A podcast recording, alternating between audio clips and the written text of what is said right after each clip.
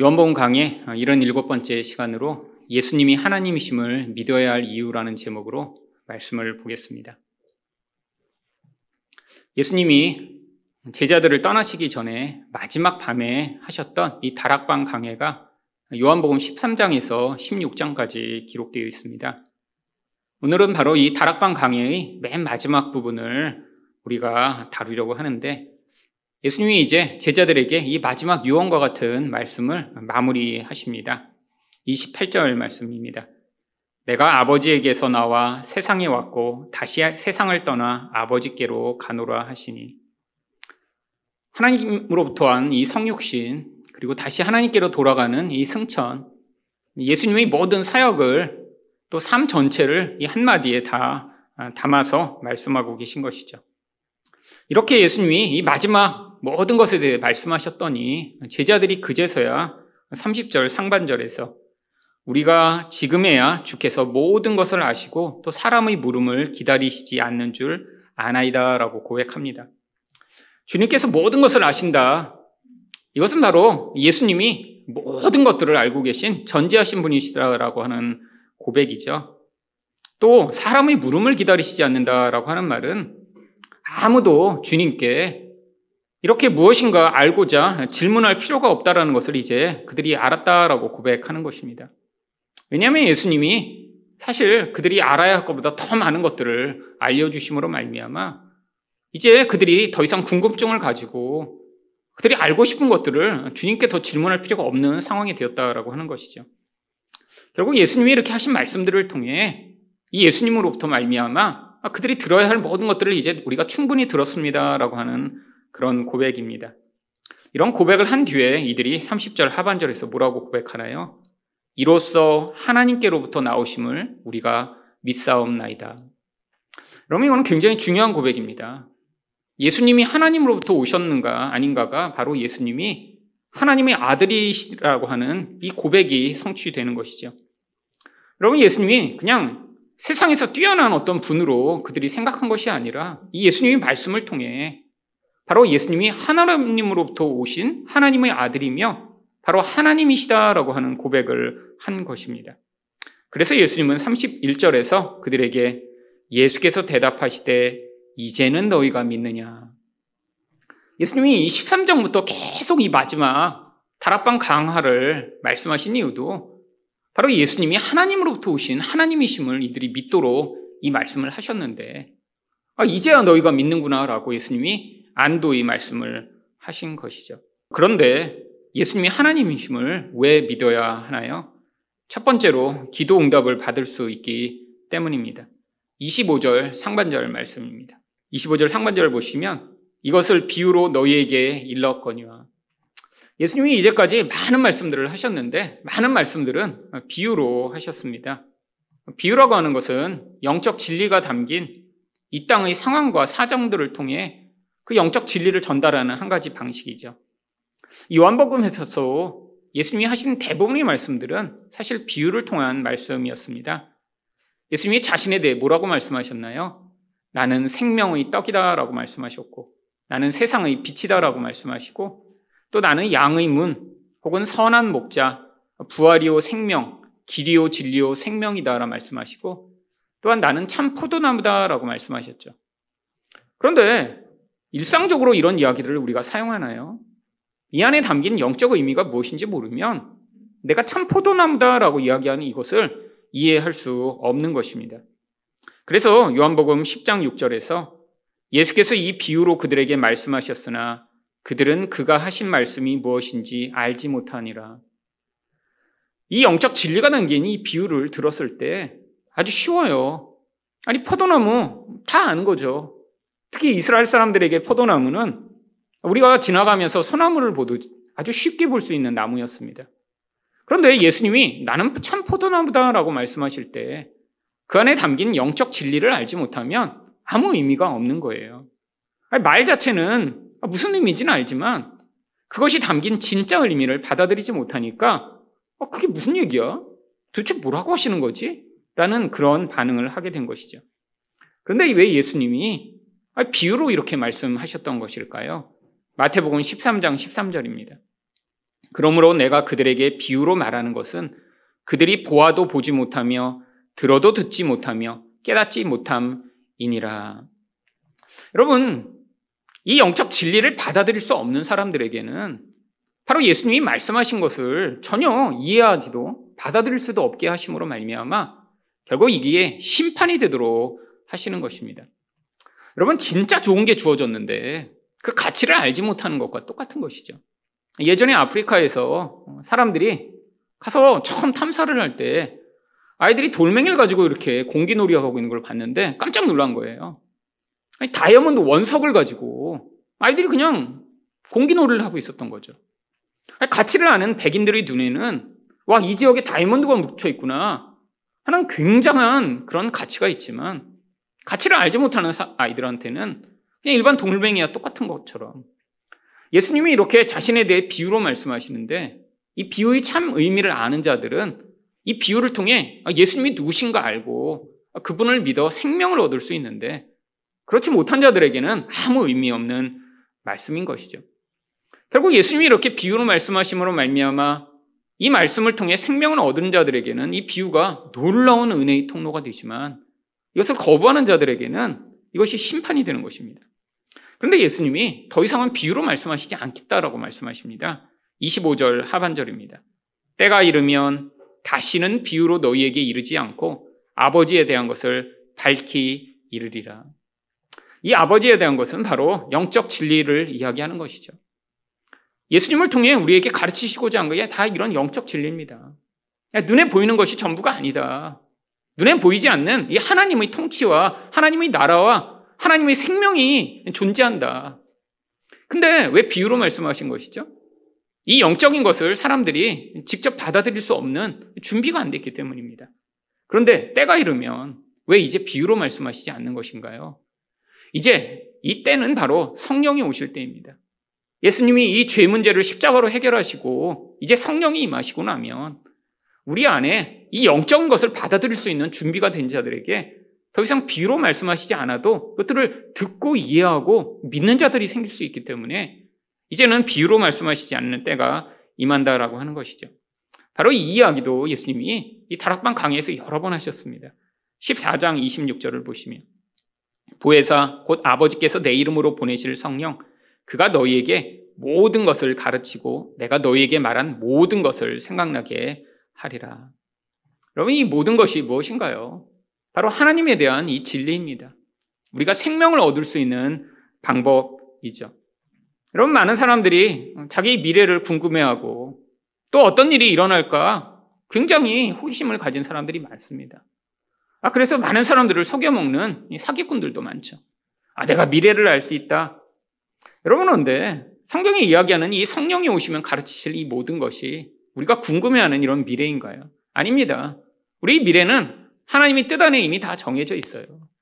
하나님 백성의 인생 가운데는 어떤 일이 일어나도 하나님이 그 구원을 완성시키실 것이며 이 땅에서 어떠한 어려움이 있어도 우리 하나님은 그보다 더 크신 분이라 우리를 그 모든 것에서 구원해 내시며 우리를 억압하고 있는 이 죄와 마귀와 죽음으로부터 우리를 넉넉히 지키고 우리를 보호하실 분이 하나님이심을 바로 성령이 이야기하고 있죠.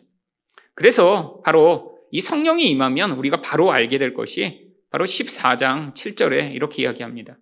너희가 나를 알았더라면 내 아버지도 알았으리로다. 이제부터는 너희가 그를 알았고 또 보았느니라. 결국 성령을 통해 우리가 확실히 알게 되는 것은 바로 이 예수님이 하나님이 보내신 하나님이심을 우리가 확실히 알게 될 것이다라고 하는 것입니다. 여러분, 왜 예수님이 하나님이심을 성령이 오시고 그분이 가르쳐 주셔야 우리가 알게 되는 것일까요? 바로 인간은 이 하나님을 그대로 받아들일 수 없는 왜곡된 죄성으로 말미암는 그러한 시각을 가지고 있기 때문입니다.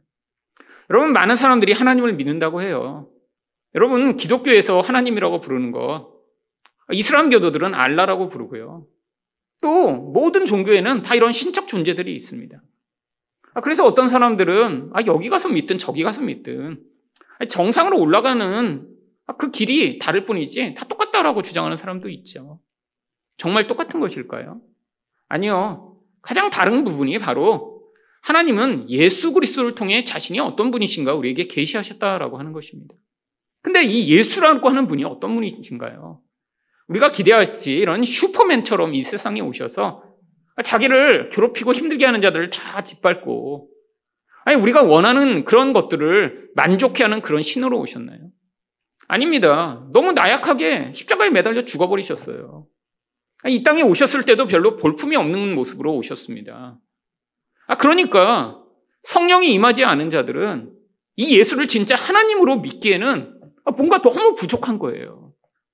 아, 그분이 내가 생각하듯이 정말 슈퍼맨이 돼서 이 세상에 어떤 것보다 강력한 능력을 좀 보여야 야, 그래도 저분이 하나님인 것 같아 라고 할 텐데. 아니, 너무 무기력해요. 볼품이 없어요. 근데 그 볼품 없는 분이 진짜 하나님이심을 믿는 이 믿음은 성령이 아니시고는 불가능하다라고 하는 것입니다. 여러분, 그래서 예수님을 하나님으로 믿는 게 쉬운 게 아닙니다. 많은 사람들이 교회를 다니지만 성경이 이야기하는 이 예수가 아니라 자기가 이상한 예수를 다 만들어내요. 자기가 기대하는 예수.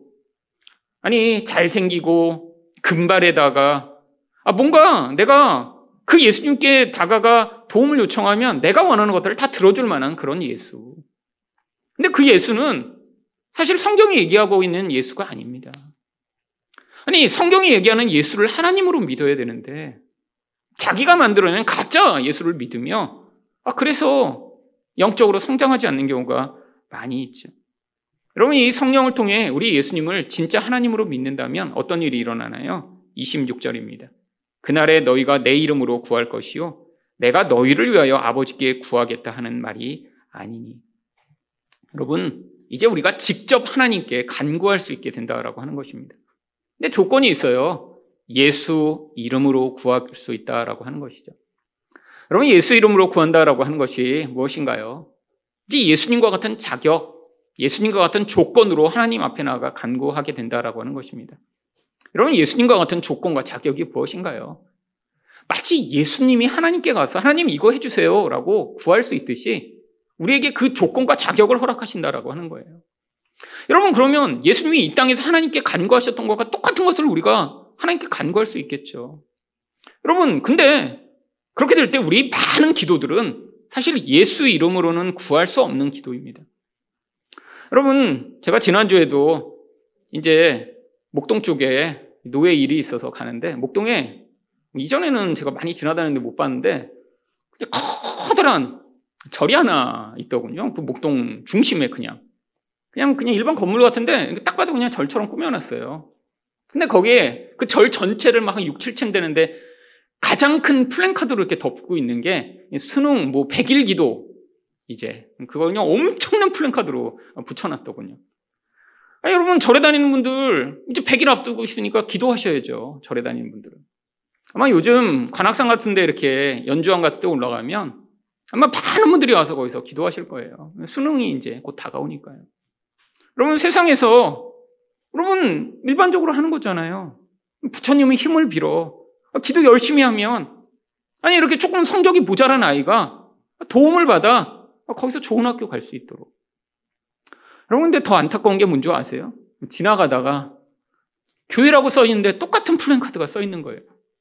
수능을 위한 30일 기도회. 여러분, 제가 그 두 곳을 지나가면서 마음이 굉장히 혼란스러웠습니다.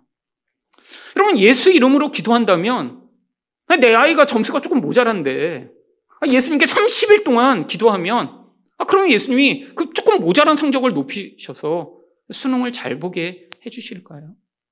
아니, 절에서 100일 기도하면 교회 다니는 분들은 한 200일쯤 기도하셔야 되는 거 아닌가요? 여러분, 근데 많은 사람들이 예수 이름으로 기도한다는 것이 무엇인지 모르는 경우가 많습니다. 근데 이게 특권이에요. 근데 어떤 사람만 예수 이름으로 기도할 수 있죠? 우리 예수님이 하나님이시라는 사실을 믿는 사람만 예수 이름으로 기도할 수 있습니다. 여러분 왠지 아세요? 예수님이 이 땅에서 어떤 기도를 하셨나요? 바로 자기를 죽이려고 하고 자기를 인정하지 않고 자기를 무시하고 욕하고 비난하는 자들까지도 예수님이 용납하시고 그 무지하고 창조주를 향하여 그렇게 모욕을 행하는 자들까지도 극률이 여기시는 이 사랑하는 존재가 되어 하나님의 사명인 십자가를 넉넉히 감당할 수 있기를 위해 기도하셨죠. 결국 사랑을 위한 삶을 위해 기도하신 것입니다. 여러분, 예수님이 이 땅에 와서 자기 힘을 과시하고, 아, 내가 하나님인데, 왜 이렇게 날 무시해? 라고, 아, 이런 자기 자존심을 위해 기도하신 게 아니에요. 내가 뭔가 모자란데 그 모자란 것을 하나님이 채워 나의 일상과 이 세상에서의 행복을 위해 기도하신 게 아니에요. 진짜 인간이 원래 만들어진 모습인 하나님의 형상이 예수님을 통해 드러날 수 있기를 위해 기도하셨는데 그게 바로 죄에서 우리를 구원하여 예수님이 바로 우리를 위해 십자가에 못 박혀 죽으심으로 말미암아 우리가 바로 하나님의 모습으로 회복할 수 있도록 하기 위해 기도하셨던 것이죠. 근데 이게 정말 하나님의 모습이라면 이게 예수님이 기도하신 것이라면 우리 또한 똑같은 기도를 할 수 있는 것입니다. 여러분 정말 예수 이름으로 기도하면 우리 많은 기도들은 사실은 예수 이름으로 기도할 수 없는 기도들이에요. 여러분 예수 이름으로 기도하기 위해 그래서 우리는 정말 예수님이 하나님이심을 믿어야 합니다. 아, 이 땅에서 별로 별 볼 일 없는 것 같아요. 아, 너무 많이 희생하셨어요. 아니 그런 나쁜 놈들 그냥 확 짓밟아 버리면 쉬운데 그들까지도 다 용서하시고 십자가에서도 그들을 불쌍히 여기시고 긍휼히 여기시는 모습으로 달려 돌아가셨죠. 여러분 바로 이게 예수 이름으로 기도하는 것입니다. 여러분 결국 예수님이 하나님이신지 모르는 사람들은 여전히 예수 이름으로 기도할 수 없죠. 자기 이름으로 기도하는 거예요. 내가 원하는 것만 하나님께 간구하고 내가 원하는 욕망이 이루어지기를 열심히 기도하지만 여러분 우리 하나님은 우리 이름으로 기도하는 것은 절대로 들어주시지 않습니다. 왜? 우리 하나님은 오직 예수 그리스도 한 분만 자신의 기준에 합당한 분으로 여기시기 때문이죠. 여러분, 이렇게 예수 이름으로 우리가 예수님처럼 기도한다면 어떤 일이 벌어진다고 23절과 24절이 이야기하나요? 내가 진실로 진실로 너희에게 이르노니 너희가 무엇이든지 아버지께 구하는 것을 내 이름으로 주시리라. 지금까지는 너희가 내 이름으로 아무것도 구하지 아니하였으나 구하라 그리하면 받으리니 너희 기쁨이 충만하리라. 여러분, 우리가 진짜 기쁜 게 내가 원하는 것이 얻어질 때가 아니라는 것입니다. 여러분, 예수 이름으로 강구했는데 그게 주어져서 우리가 정말 예수님처럼 되면 아, 그래서 사람들이 무시해도 관계없을 수 있잖아요. 여러분, 왜 우리가 누군가 무시할 때 벌컥 화가 나고, 아니, 우리 안에서 짜증이 나고, 분노하며 힘들게 되죠? 결국 우리 또한 세상의 가치를 잘못 받아들이고 있기 때문입니다. 여러분, 누군가 무시한다는 게 뭐예요? 아, 너는 이런, 이런 것들을 갖고 있지 못해라고 어떤 기준에 의해를 판단한다는 거 아니에요. 아, 그래서 어떤 기준에 따라 너는 그보다 모자라라고 할 때, 근데 그거를 받아들이지 않으면 사실 아무 상관이 없습니다.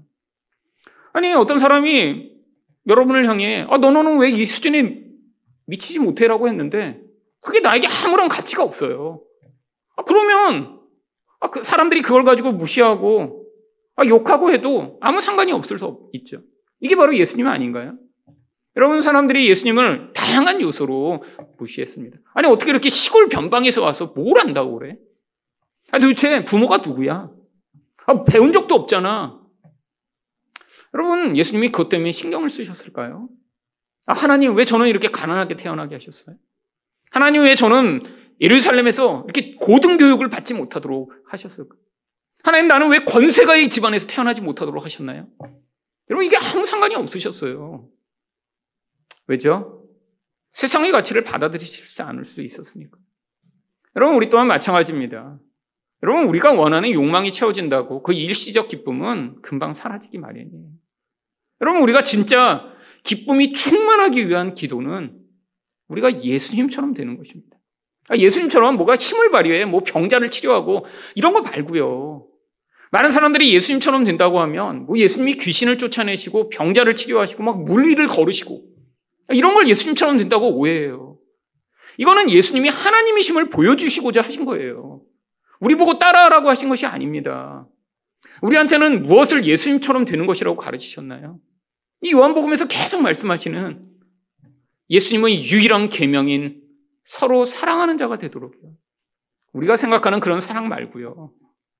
바로 내가 싫은 사람, 내가 별것 아니라고 생각하는 사람까지도 나의 희생과 나의 섬김을 통해 그들을 성장할 수 있도록 돕는 자리에 설 수 있는 바로 이 예수님과 같은 사랑이에요.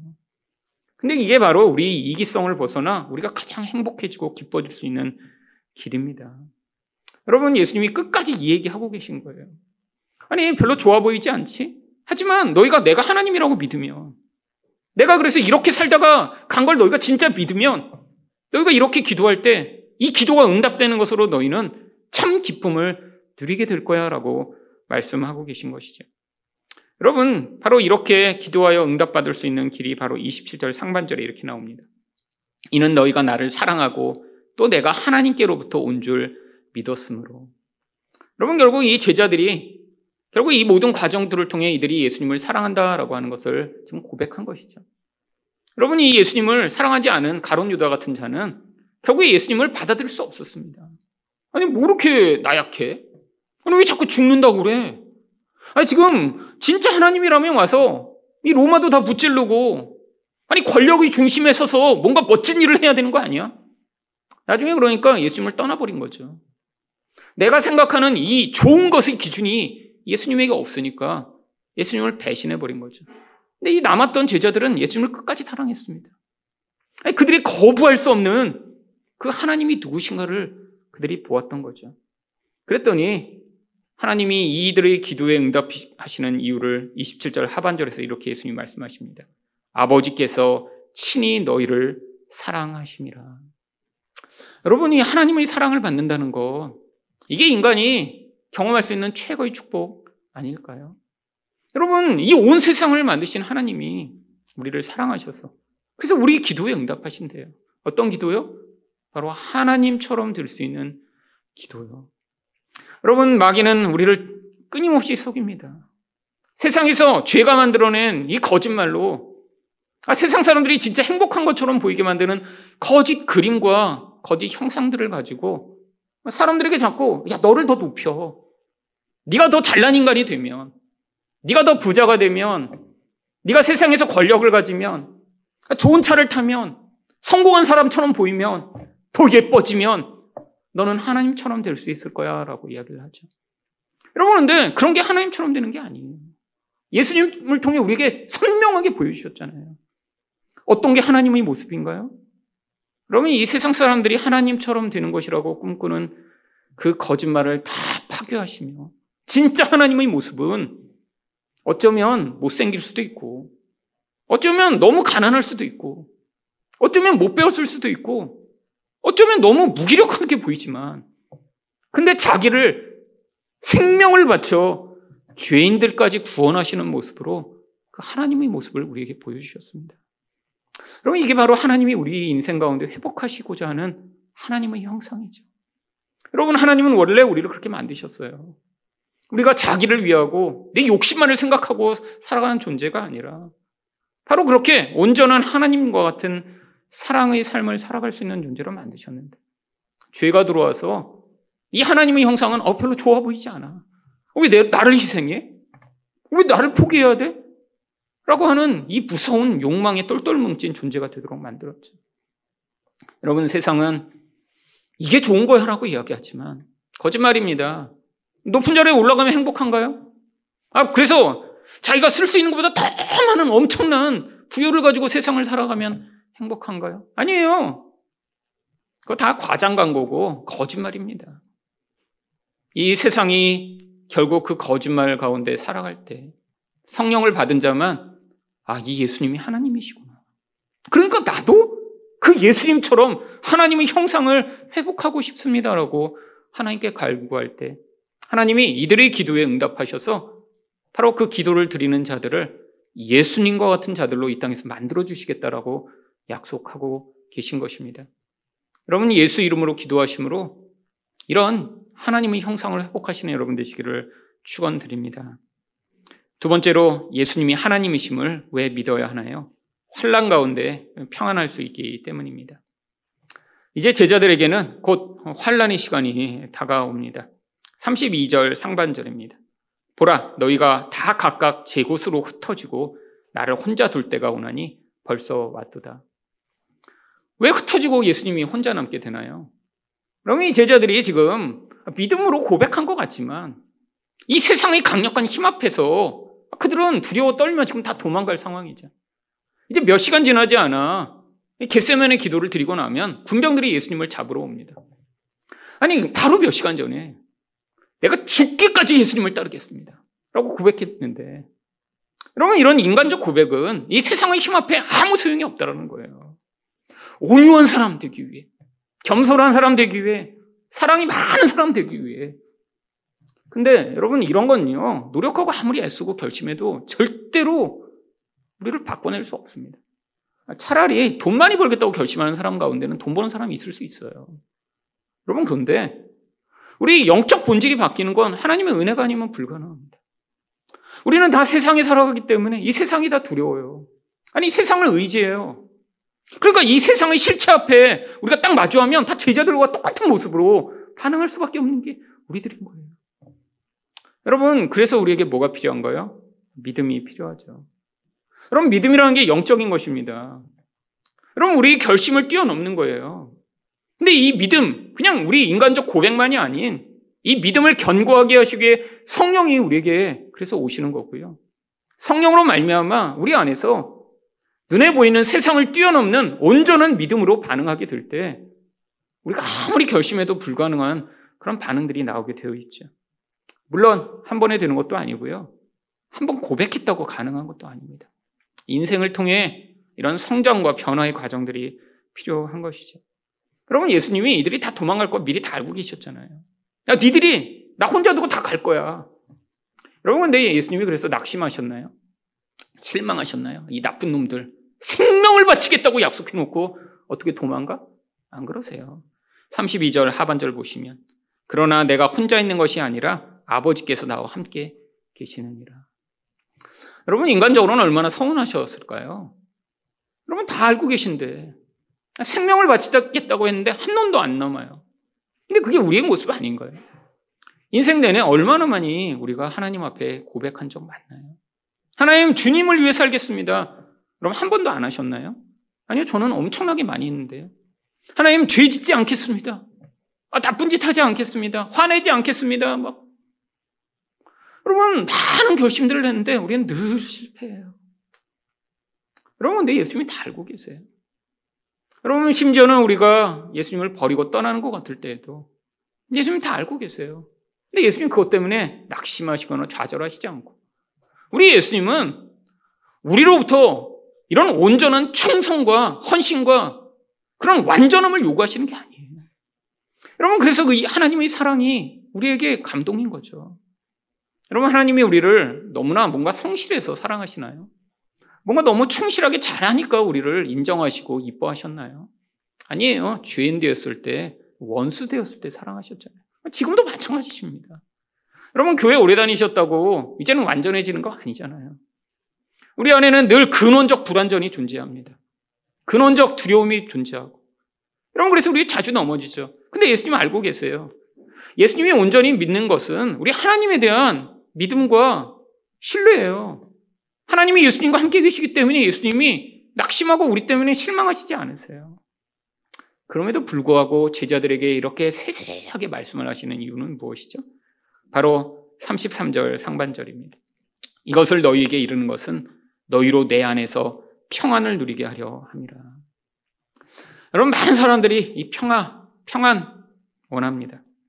여러분, 근데 이 평안은 언제 주어지나요? 뭐 아무 일도 안 할 때 주어지는 게 아니라 강력한 힘이 질서를 유지할 때만 평안이 주어집니다. 여러분 만약에 우리나라에 군대를 다 없애버리고 평화를 위해 군대를 없앱시다. 그래서 군대를 없애면 어떻게 될까요? 평화가 아니라 지배와 엄청난 고통이 뒤따르겠죠. 지금 우크라이나에서 벌어지고 있는 일 아니에요.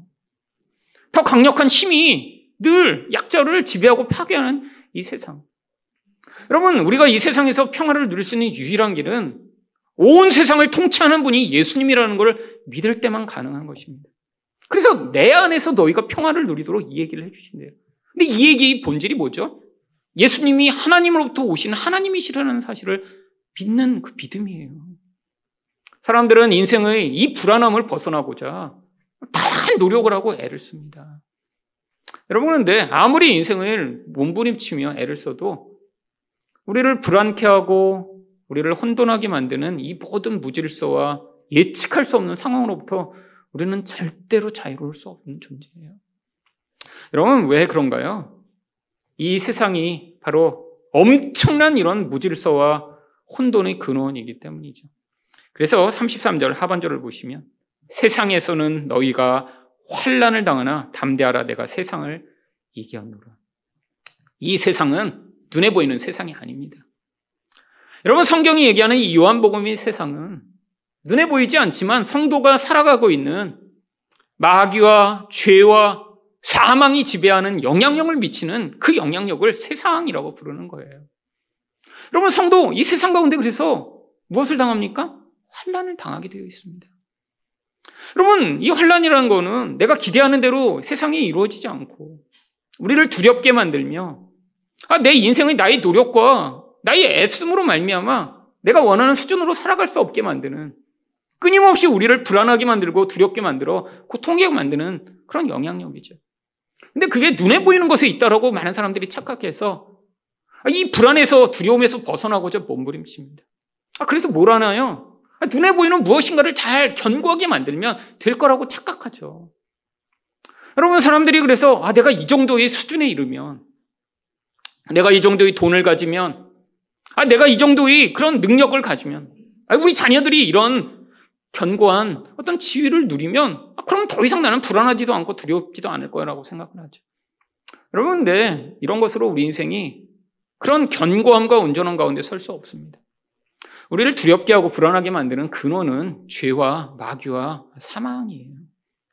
아니, 우리가 아무리 돈이 많아도 우리는 두렵게 되어 있고 불안하게 되어 있죠. 여러분, 이 영적 본질에서 벗어나지 못하면 많은 것을 가지면 가질수록 사람이 더 비참한 존재가 되어버립니다. 여러분, 사실 아무것도 없는 사람은 이 두려움이 그렇게 커질 수가 없어요. 사실 저희 집에 뭐 지금 현금을 놔둔 것도 아니라 누가 집에 침범해서 도둑질을 하고 갔다 그래도 아, 뭐 컴퓨터 같은 거는 가져가면 돈이 되겠네요. 제 노트북도 있고 그러니까. 근데 뭐, 그거 다시 살 수 있잖아요. 근데 만약에 제가 집에 지금 한 뭐 100억쯤 현금을 놔두고 있다고 생각해 보세요. 그럼 아마 밖으로 돌아다닐 수 있을까요?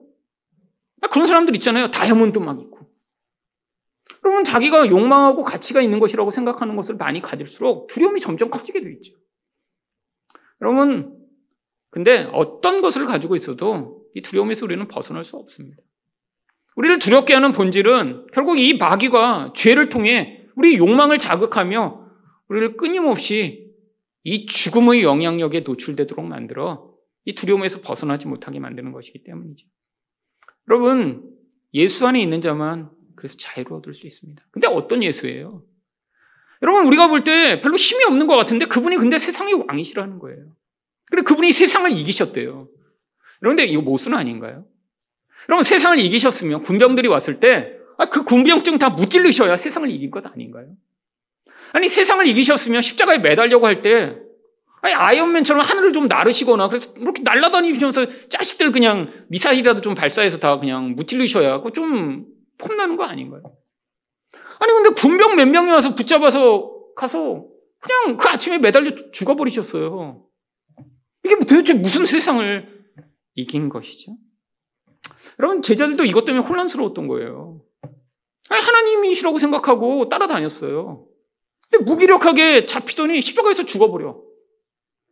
아, 내가 믿던 하나님 도대체 누구야? 근데 하나님 맞나?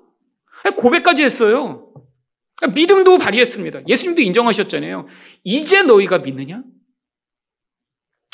여러분, 그런데 예수님이 세상을 이기셨습니다. 어떤 세상인가요? 십자가로 말미암아 죄를 정복하셨고요. 십자가로 말미암아 마귀의 머리를 깨뜨리셨고요. 십자가로 말미암아 사망을 무너뜨리시며 인간을 진짜 근원적으로 불안케 하고 두렵게 만드는 이 죄와 마귀와 사망의 세력을 승리하셨기 때문입니다. 여러분, 그래서 성도가 이 땅 가운데 진짜 근원적인 이 불안과 두려움에서 벗어날 수 있도록 만들어 주신 것이죠. 여러분, 아직도 이 죄와 마귀와 사망 가운데 매여 있는 자들은 아무리 자기를 지키려고 하고 몸부림치려고 해도 이 두려움과 불안으로부터 벗어날 수 없습니다. 평안이 없는 거예요. 평화는 예수 그리스도의 강력한 통치. 우리 예수님이 이 죄를 해결하셨다라는 이 믿음. 아니, 보이지 않지만 세상을 다스리는 이 마귀를 물리치셨다는 이 믿음. 아니, 우리가 죽음에 노출되어도, 아니, 죽어도 괜찮다라고 하는 그 믿음을 가진 자들이 누리는 것이 평안 입니다. 여러분, 바로 제자들이 이 예수님을 경험하고, 아, 그래서 사도행전에서 바로 이 평화가 무엇인가, 평안이 무엇인가를 그들이 사역을 통해 다 보여줬죠. 이전에는 그렇게 두려워 떨며 도망가던 자들이 아니 죽이겠다고 그들을 붙잡아간 그 관리들과 종교 지도자들 앞에서 담대하게 예수를 선포합니다. 여러분, 근데 그들이 이렇게 단번에 된 것일까요? 여러분, 수없이 많은 과정, 수없이 많은 실패, 이 모든 과정들을 통해 바로 그런 믿음의 자리로 서 갔던 것이죠. 여러분, 사도행전에서 보였던 그 모든 것의 근원이 됐던 여러 사건들, 여러 말씀들, 이 모든 것들이 합쳐진 성령의 개입으로 말미암아 결국에 그들이 이런 예수 그리스도 안에서 담대할 수 있는 그런 존재로 산 것을 우리에게 모형으로 보여주신 것이죠. 여러분, 사실 이들은 이 예수님이 처음에 누구신지 잘 몰랐어요. 여러분, 이 제자들이 두려움에 빠졌던 가장 극적인 상황이 바로 이들이 갈릴리 바다 가운데 폭풍우를 당할 때였습니다. 여러분, 예수님과 함께 배를 타고 가는데 폭풍우가 이뤄요. 여러분, 두려워 떨며 예수님을 깨웁니다. 여러분, 뭐라고 하고 예수님을 깨운 줄 아세요? 우리가 죽게 된 것을 돌아보지 아니하시나이까? 아, 이전에 예수님이 기적을 행하는 걸 봤거든요. 아, 그래갖고 지금 죽게 됐으니까 예수님을 깨웁니다. 깨워서 예수님이 폭풍우를 잠잠케 하시니까 그들이 어떻게 반응하나요? 마태복음 8장 26절과 27절입니다. 예수께서 곧 일어나사 바람과 바다를 꾸짖으시니 아주 잔잔하게 되거늘 그 사람들이 놀랍게 여겨 이르되 이가 어떠한 사람이기에 바람과 바다도 순종하는가. 여러분, 많은 사람들이 예수님을 통해 아, 놀라운 것들을 경험해요. 근데 예수님이 누구신지 모르는 사람들이 많아요. 자기가 만들어낸 그냥 어떤 신이고 하나님이라고 생각하는 사람들 많죠. 근데 이 수준으로는 이 마귀가 만들어내는, 이 죽음이 만들어내는, 죄가 만들어내는 이 무서운 공포와 혼돈을 절대로 벗어날 수 없습니다. 아, 그래서 예수님이 또 한 번 폭풍의 자리로 이들을 데려가시죠. 두 번째는 예수님이 그들과 함께 계시지 않을 때 이들이 또 심한 폭풍 가운데로 지나갑니다. 이때 예수님이 바다를 걸어 그들에게 오시죠. 이 두 번째 폭풍우를 만나고 이들이 뭐라고 고백하나요? 마태복음 14장 32절과 33절입니다. 배에 함께 오름에 바람이 그치는지라. 배에 있는 사람들이 예수께 절하며 이르되 진실로 하나님의 아들이로 소이다 하더라. 여러분, 첫 번째에는 어, 이분 도대체 누구셔? 라고 했던 자들이 이제 예수님이 두 번째 폭풍우를 잠잠케 하시며 이제 말씀으로 선포도 안 하세요. 도저히 잠잠게 될수 없는 그 폭풍우가 예수님이 그 바다를 밟고 오셔서 배에 타기시니까 그냥 멎어버려요. 그랬더니 제자들이 그때 뭘 고백하죠? 당신은 하나님의 아들이십니다. 라는 고백을 하죠. 여러분, 이런 과정들을 통해 이 제자들에게 서서히 믿음이 생기게 된 것입니다. 물론 성경에는 지면상 두 번의 폭풍만 나오지만 우리 인생에는 수없이 많은 폭풍우를 지나가게 되어 있습니다. 여러분, 이 폭풍우를 지날 때마다 우리가 뭘 경험하고 뭘 고백해야 되나요? 우리 예수님이 하나님이심을 우리가 배워야 합니다. 여러분, 폭풍우를 지나며 많은 사람들이 잘못된 기도를 하는 경우가 많아요. 아, 이것만 지나가게 해주세요. 이것만 통과하게 해주세요. 빨리 문제만 해결하도록 도와주세요. 여러분, 이게 폭풍의 목적이 아니에요. 인생에서 우리가 이 폭풍을 지나며 눈에 보이지 않는 그 예수님이 하나님이시구나라는 고백을 해야. 그래야 우리를 진짜 두렵게 하는 이 근원적인 본질 안에서 우리 욕망이 만들어내는 이 두려움, 마귀가 우리를 세상을 통해 두렵게 하는 이 두려움에서 자유기를 얻어. 나중에 육적 죽음을 앞에 두고 있더라도 두려워하지 아니하며 하나님 품 안에서 우리 인생을 맡겨드릴 수 있는 그런 인생으로 살아갈 수 있죠. 여러분 인생에서 우리는 다 폭풍우를 지나가게 되었습니다. 여러분이 하나님의 백성이라면 아니, 어떤 때는 예수님이 가까이 계신 것 같은 순간도 있어요. 아니, 기도하면 그분이 응답 금방 하실 것 같은 그런 순간도 있어요. 여러분, 근데 갈수록 어떤 일이 점점 많아진 줄 아세요? 아무리 외치고 불러도 그분은 없는 것 같고, 혼자 이 심한 폭풍우를 지나가는 것 같은 답답한 순간들을 지나갈 때가 있죠. 여러분, 근데 그때 우리가 가져야 될 믿음이 무엇인가요? 아, 이제 내가 예전보다 이제 조금 더 성장해서 하나님이 진짜 예수님이 하나님이시라는 걸 가르치시고자 이 자리로 인도하셨구나. 내 근원적인 두려움의 본질 안에서 내가 이 세상을 두려워하며 내 미래를 두려워하는 이 두려움의 메인자로 살아가지 아니하고 우리 예수님이 하나님이시라는 믿음으로 이 모든 것들을 이길 수 있도록 그 믿음을 주시기 원하시는구나라고 여러분들은 생각하시며 여러분 이 모든 폭풍우 가운데 우리 예수님이 하나님이심을 믿는 이 믿음으로 평안을 누리시는 여러분 되시기를 축원드립니다.